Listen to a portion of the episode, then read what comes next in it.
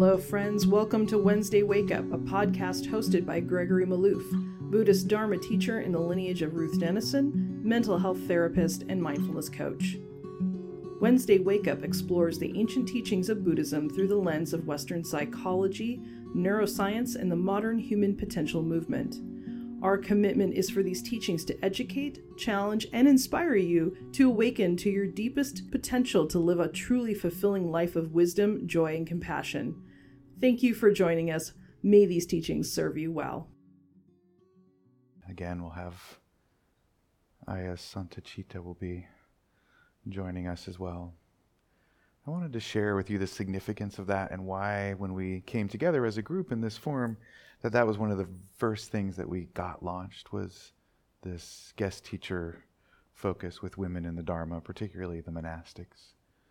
Because we often lose sight of the monastic part of our lineage. This lineage in particular goes through U Ba Khin and Goenkaji and Ruth Denison.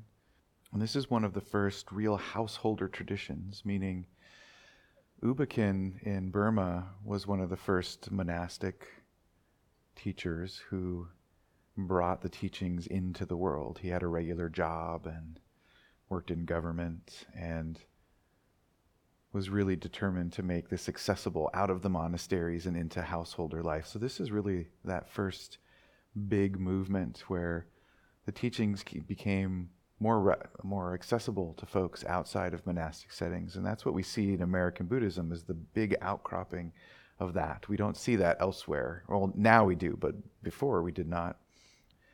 But that was brought to us by the monastics, and I just wanted to ground us in what the significance of the monastic tradition is to us as meditators at this point in the history of Buddhism. As you might remember, of all the heart-mind qualities that are associated with the foundations of Buddhism, generosity is often cite, cited as the core. Generosity is often cited as the foundation of the Dharma, both in the way that it's learned, in the way that it's taught, what happens to us emotionally as we practice it. And I always found that interesting. It's not love or compassion or jhanic states or wisdom even. The foundation of the practice is generosity. That's like the cornerstone of the practice, which to me seems really sweet, because when I think of, if you're going to build a spiritual practice, what a great place to start. If you're going to take that first stone, right, and put it down to build this house of the Dharma, it's like, let's start with generosity. It seems like a great place to start. And it is. That's where we start. If you think about the Eightfold Path, first fold of the path is wise view, which invites us to consider what happiness is, invites us to consider that there's suffering and that there might be a way out of suffering. And wise view goes right into wise intention.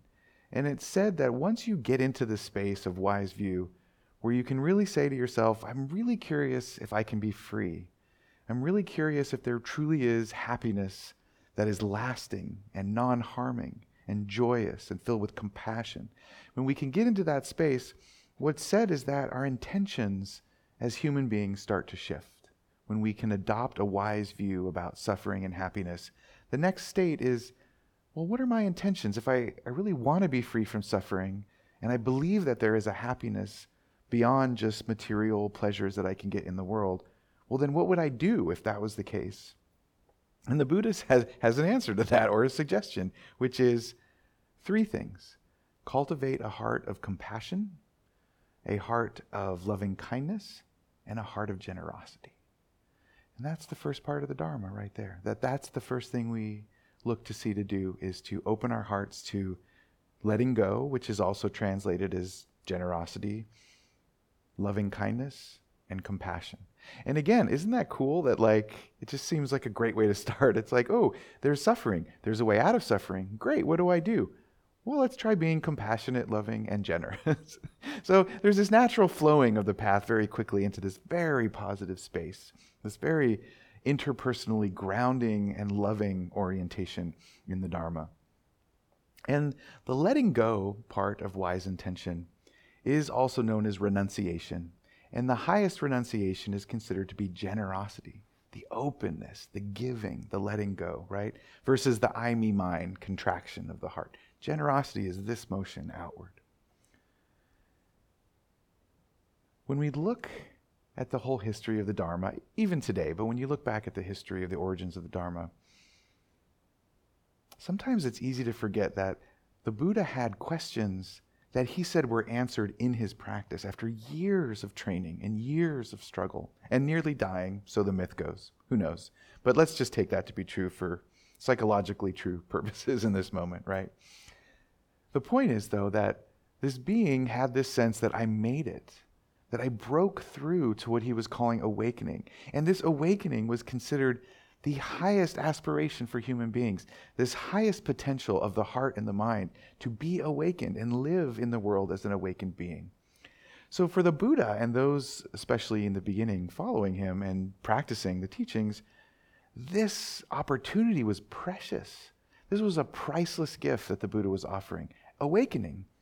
He said he had gone on the journey and figured it out, and now he was offering it as a teaching to folks who were interested in learning the teaching. So he had stepped up after being very skeptical about his ability to teach and saying, okay, I'll teach it, even though it's hard, I'm going to teach it to those who will listen and who are interested in practicing.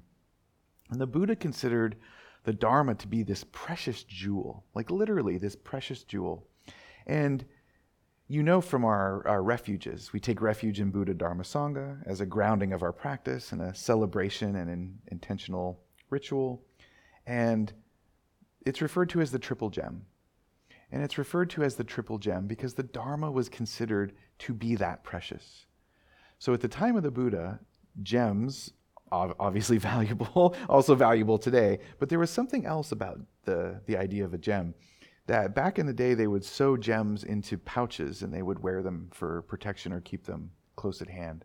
So the Dharma was considered to be a gem.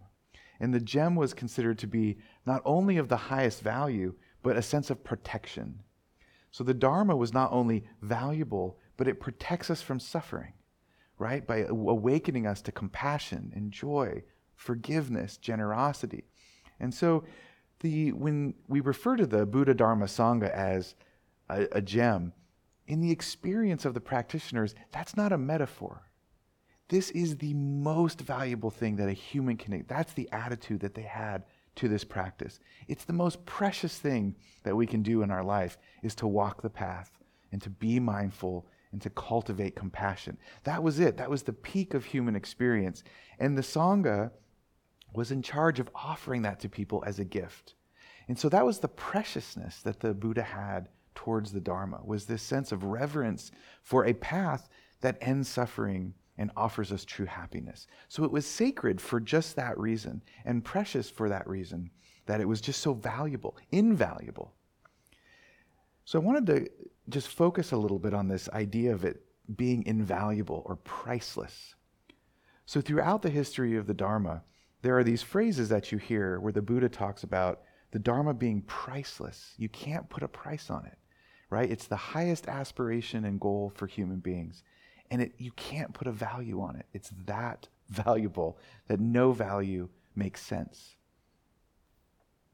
Because of this, the monastic community that was formed to preserve and carry on the Dharma, these teaching communities, these learning communities, where people live together, of course, in community, uh, the rule that they had was that the Dharma could never be offered for a price. You can't charge for the Dharma because it was considered disrespectful to the teaching. Part of the reason it was considered disrespectful to offer a price, like I'll give you three chickens for a Dharma instruction kind of thing, like a direct price, um, was because it's priceless. And as soon as you commodify it or charge a certain fee directly for the teachings, you've already misunderstood how valuable they, you've misunderstood. And so you're not actually offering the Dharma at that point because you've tried to put a price on something that has no price. So it may seem a little abstract, but for the Buddha, his commitment is that the Dharma, for it to be the Dharma, should always be offered as a gift of generosity. And so the monastic tradition has at its core this idea that the monastics, their job was to make this huge sacrifice, leave the world, and spend your entire life practicing the Dharma and being able to share it with others. And that's where the monastic community really gets its energy and its legacy, is that the Buddha's idea was that to teach the Dharma meant that you shouldn't be trading it or selling it or doing things like that, because when you commodify it in that way, then the teacher teaching it might change it a little bit if you're going to give them more for it, right? Or maybe you don't like parts of the Dharma, but you pay a lot to the teacher, so the teacher just changes it a little bit because that's the kind of that's the kind of Dharma that you like. It's kind of like saying, you know, if the audience is going to pay more and they don't want to talk about this part of the path, then we just won't talk about that part of the path, and then the money comes in, and then we just keep... The Buddha didn't want that in the teachings because he thought it betrayed the beauty and the gemness of the teachings, right? The generosity that he saw in the Dharma was that the Dharma should be passed down from teacher to student as a gift, and that we should all participate with that sense of rever- reverence for the teachings. And so in the Dharma, from its very origins, we have this monastic community that has preserved the Dharma in the spirit of generosity for three thousand years and is still alive and well. The monastic tradition is still alive and can trace its way back to these teachings. I wanted to talk just a little bit about generosity in the lives of the monastics and how the Buddha saw the monastic community as an embodiment of generosity. Being the heart of the Dharma, he felt like the community itself had to be a living, breathing, generous energy, and that's what had to be the foundation of the teaching moving forward. So the monastics are invited, on the one hand, to let go of the material world and to take robes, have the alms bowl. And the idea, one of the ideas behind this is that the Buddha wanted the monastics to have the least impact on the environment around them. He wanted them to be the least burdensome as a gift to the world. Meaning, when we live a life in the material world, we consume, and then we have needs, and then we have hobbies, and then we have cars and airplanes. Everything starts to build on these needs that we have, and it has an impact on the world around us, right? Our carbon footprint, as we know, has gotten a little out of whack. Right? The needs that we have as human beings, or what we think are needs, end up having a negative impact on ourselves, each other, and the planet. So I think the original attitude to having a lesser carbon footprint were the monastics, right? And the idea was that they walk in the world giving as much as they can and taking back as little as possible. Not as some kind of vanity, but as a gift. Like, I'm going to be here and offer a teaching, and the only thing I need is food, shelter, and the robes. And I'm not going to be a burden on anything else. So I'm going to walk lightly in the world as a gift to the world. So that humbleness was a part of the generosity, that taking of robes and going forth and becoming monastic, that act of renunciation was considered an act of generosity to the world. That I'm going to spend my life just trying to be loving, compassion, equanimous, and I'm going to, that's what I'm going to do. I'm going to be that in the world, and that's my gift. So part of the renunciation that we see is kind of awkward sometimes with like the robes and the bowls, and like they're not in the world, like that's kind of awkward if you're not living that. That is a symbol of generosity. It's a gift that they're trying to be less burdensome to those around. And so that's part of the, the symbol of the monastics is generosity of living. Living simply, living on very little, and taking what is given with an open heart and a sense of gratitude. So they give, they enter this life as an act of generosity, and then the lay folk, the householders, support them by giving them food and making sure their medical is taken care of, as a sense of gratitude that they're committing their lives to the teaching and preserving it and passing it on. So there's this interrelationship between householders and monastics that goes all the way back to the time of the Buddha and is still alive and well today um, in the West. I mean, all over the world, but we have it here in the West. The attitude of generosity was so extreme relative to not being uh, a monastic, that in some circles and in the Vinaya, which is the monastic code, depending on the lineage, the monastics were not allowed to ask for anything, right? They weren't allowed to ask for anything. So the only thing that they could ask for intentionally was for water or medicine. They could say, hey, I'm thirsty, or I'm sick and I need help. Beyond that, no other requests. Everything else had to just be given. And they, because to request it is to say, oh, I need something from the world I'm going to consume. And the idea was like, I'm going to do, I'm going to have the least amount of impact. I mean, that's incredible. We, I, how many needs do I need in a day? In a day? Oh my goodness. I get bummed when a certain, when my Netflix doesn't work and I'm like, God, this remote, like what the, what? that's, that's my, you know, and like, so here they are saying like, I'm not going to ask for anything. I'm just going to try to be generous. That's an intense commitment, you know, that is, inc- to me, that's just like kind of mind blowing, right? That that's the commitment that they stepped into all of these thousands of years. The Buddha said this in this uh, one sutta that I wanted to quote. The sutta is referred to as like the moon, but this is the quote that I thought was important. The Buddha says this about teaching and carrying on the Dharma. He says, one should not teach with the wish to inspire listeners so that they make offerings to oneself.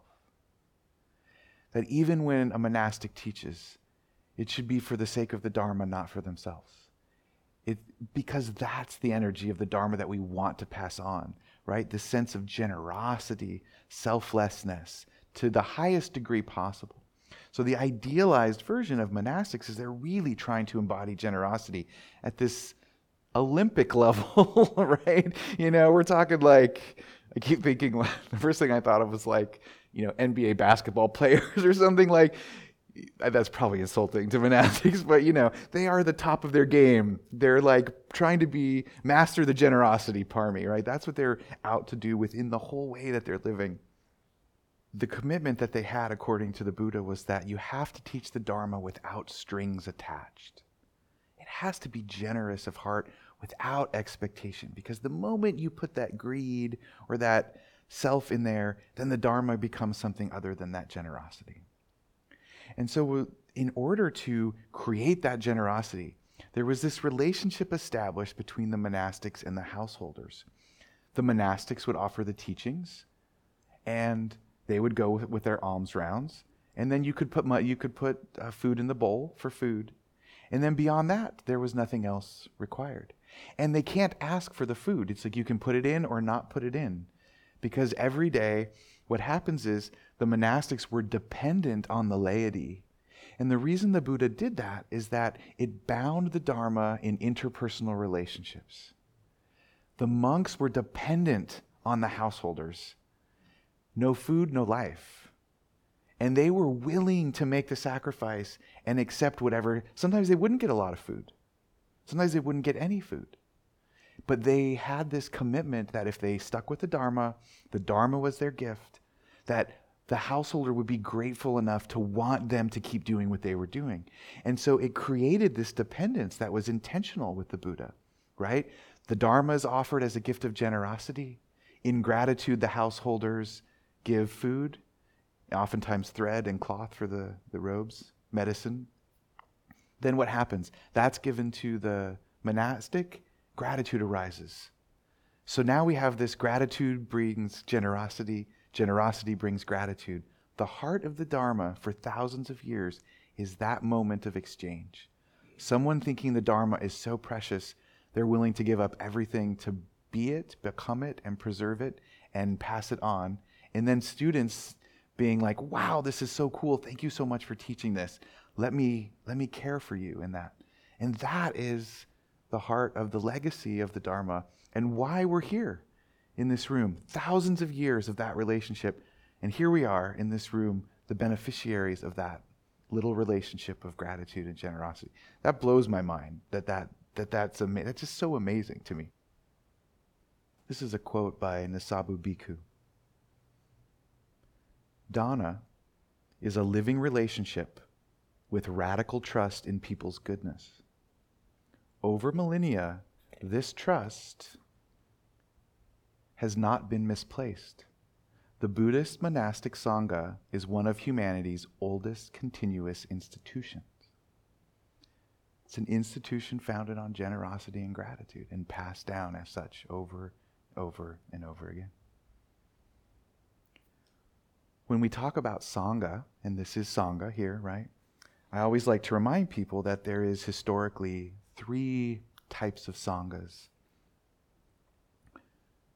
There's what we call Parisa Sangha, which is us. Everyone, householders, monks, it's the largest group of Sangha. It's everyone who's practicing, no matter who they are, what they identify as in any way, shape, or form. Parisa, this is what we do here. And anyone is welcome in. It's like the Sangha is just, that's it, that's the Sangha. There's no distinction. Anyone who's practicing, believes that they're a Buddhist, not a Buddhist, whatever. Anyone who's practicing the Eightfold Path is part of this family, this big Sangha. And then there's what we call a conventional Sangha, which is the monastics living in community. And the only folks there, of course, are this, the monastics. They live in community with each other, bhikkhus, bhikkhunis. And then there's what's called the ideal Sangha. The ideal Sangha is any person, monastic or householder, who has become enlightened, even if it's stream entry, the first level of enlightenment. That's another part of the Sangha. And over the history of the monastic lineage, what essentially happens is that people give up the world so that they can focus. I was like full-time meditators, right? It's the job. The job of the monastic is to practice the Dharma, be the Dharma, live the Dharma. But there's a reason for that. Because if we don't have folks that have taken part in that highest generosity, which is renunciation in that form, then over time, less and less people are getting awakened, right? When you have a Sangha that supports monastics, you are giving them the strongest possibility and likelihood that they reach the end of the path. And when they reach the end of the path, at that point, you now have another person in the world that is living proof that this is something that works, that this is something that is truly being passed on. Because what's ultimately being passed on is not just the pathway to the freedom, but the evidence of a living free person who is loving, generous, kind, and in the world. So when we serve and be, are generous to the monastics, we're helping them get there. We're like, yes, please, get to the end, do the work that needs to be done, and then give us that with that wisdom of your practice, right? So there's a self-serving part of this, but it's a, an act of gift-giving and generosity. So the monastic institution is designed to make sure that every generation has people who have an opportunity and are fully supported to reach the goal, so that goal continues to enter into the world. That light of love and awakening continues to exist in the world, and we give them the highest possibility of being successful. So it's just like, it's a training camp for enlightened beings, right? And we want people to end up in the world with enlightened beings. And then it, it's not like householders can't be awakened, right? There's a whole history of householders being awakened. But it's much harder when you're paying a mortgage, working nine to five or longer, raising kids, doing all these things. It's much harder to have time to practice. So we want to make sure that there's some people over there who are really willing to give it all up and do that work, because then their teachings continue to bring the highest awakening back to us, and we get to experience the benefit of their wisdom. So that's this long-term legacy of the Dharma, is this monastic tradition. The Buddha said that one of the highest acts of compassion is teaching the Dharma and being someone who can be in the world. And the monastics, that's what we're supporting, is them being able to really get that wisdom and then be the beneficiaries of that. So I just wanted to share that with you, because I have a, a pretty uh, in, good enthusiasm for, for the monastics. And I wanted to share one other thing uh, before we move on here. The monastic lineage has all kinds of problems. They're just people, right? All kinds of problems in the monasteries, all kinds of stuff that's not good. And so I'm not reifying this and saying that the monastic tradition is some kind of perfection. I'm just trying to instill the sense of legacy and generosity and gratitude that we are in this room because of it, for good or ill. That it was handed down in that way, and that's why we're sitting here. That that's where it came from, and it has been preserved for a really long time. And there are still monastics who need our support, who are there still doing this exactly as, as it was done for thousands of years. The reason I've had such enthusiasm for supporting the monastics is I think as a community of meditators, we should always be reaching out to get that wisdom from them into the room. that we should really have exposure to folks who have practiced renunciation and that high level of gratitude and generosity, right? Because I, I'm not that person, right? I want to make sure that I get that wisdom coming in from the monastics. And a lot of Western communities don't have any of that monastic. On occasion, maybe a monastic wanders through, but one of the commitments I had in bringing this together is that I want to make sure that we regularly have monastics who will be saying, hey, this is what I'm doing as a renunciate, and we can appreciate the power and the beauty of their teachings. Because when you sit in front of a monastic, over you start to see, like, wow, like, their practice is way up, up here. They speak with this knowledge that's not conceptual. It's like they're living, breathing examples of of the path. And it doesn't mean all monks and nuns are great people. It doesn't mean everything that they're teaching is true, blah, blah, blah. They're human beings. But we give them the benefit of the doubt, and I think it's really important to have that energy coming in to our community. Another aspect of this that I think is super important, and this is for me as a white male, not just white here in the sense I'm really talking about being a male, is that over the course of the history of the Dharma, because we've had systems where males have dominated with significant misogyny, the nuns have gotten a raw deal in the Dharma. The voices of women in the Dharma have been actively suppressed. They have. There's a long history of women not getting the support, not getting the care, and being seen as less than men. And so the Achans get the benefit, and the Bhikkhuni struggle with support. To this day, they struggle with support.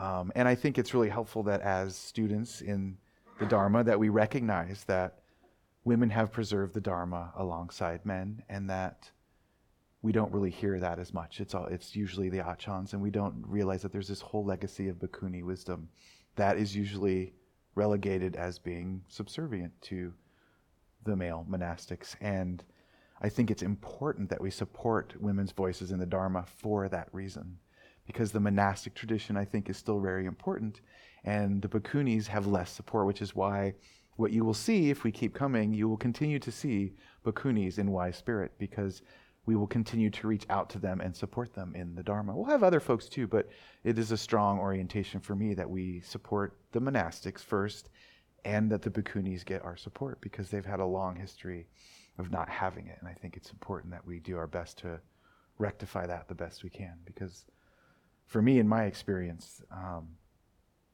it does matter who, I don't want to go into gender identity and that stuff, but, but there's a difference when a Bhikkhuni comes up here and then an Achan comes up here. There's a different energy and a different voice, and I think we need to have multiple voices. We can't just say it doesn't matter who sits up there. It's, you know, it does matter. It's different people with different orientations and different life experiences. And having multiple voices is really important for our, our growth in the Dharma. We don't want it to just be me sitting up here doing, it's just my point of view. It's like one point of view. We have to have other points of view in particularly. So that's where we came to have Ayya Dhammadipa. Comes out of this energy that I'm trying to bring, and all of us here being grateful for those teachings and wanting those folks to be to be in the world. So thank you for supporting her, and in the future, this, what I see as a guest teacher program that we're just planting the seeds of, to bring in women and other, we'll have minority voices as well, but I just wanted to make sure that we got our feet off the ground with supporting women in the Dharma, and that these Bhikkhunis know that we will be here for them, and will be a, a place where they can teach and they can have teaching. So thanks for attending, and thanks for listening. If you didn't get to attend, please do. It's a it's a great Dharma talk. There's a good guided meditation that she does as well. Uh, thanks for listening. Appreciate it. Shall we plop for a minute or two?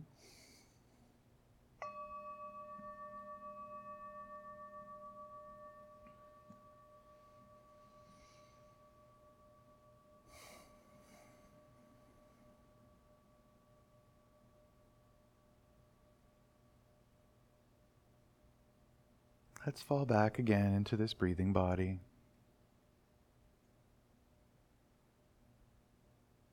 The elegance and simplicity of the present moment as we feel it directly in consciousness.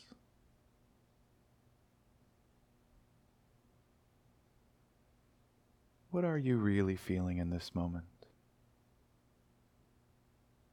What is actually sensed in awareness?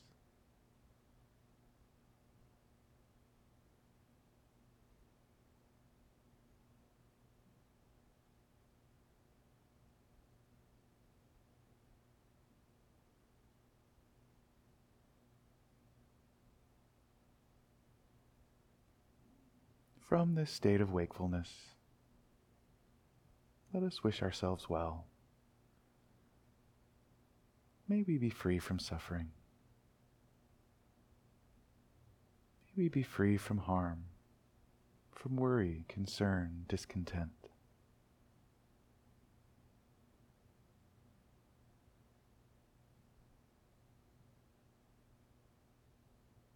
And let us spread that wish out into the Dharma hall this evening, to our friends in the room, to our friends online. Let us wish them well, a gratitude for their presence, this co-construction of Sangha, generosity of being, being together.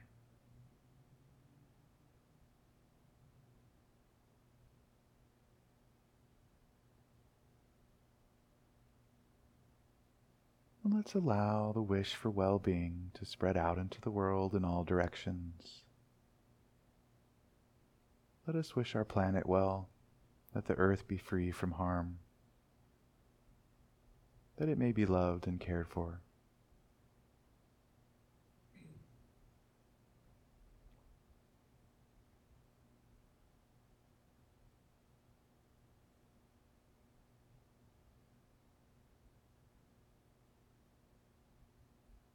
And let's end this evening being awake and aware to this breathing body, attuned to the heart of generosity and kindness. And let's answer this question. In this moment, if I could wish anything for all beings and know it would come to pass, what would that wish be? Offer that aspiration with each in and out breath.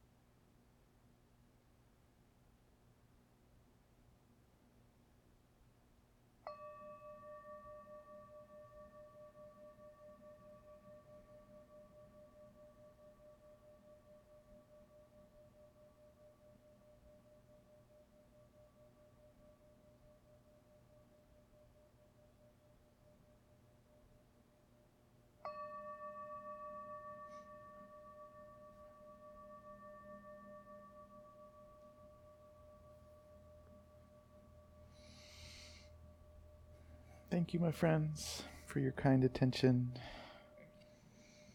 Be safe, be well. Yeah, it's a nice bell. It was an amazing gift from someone in the Sangha who wanted to remain anonymous, but they donated the bell for us. Thanks, my friends.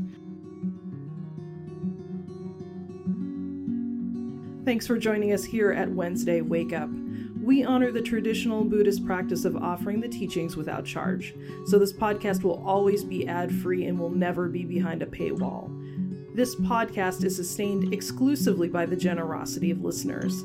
If you've received value from this podcast and have found your life or practice enriched by listening to it, you can support Gregory as a teacher by going to our website, w w w dot wednesday wake up dot com, and click on Donate at the menu on the top. While you're here at the website, join our mailing list and follow Gregory on Instagram at Gregory Maloof Dharma. Thank you again for listening. May all beings be happy.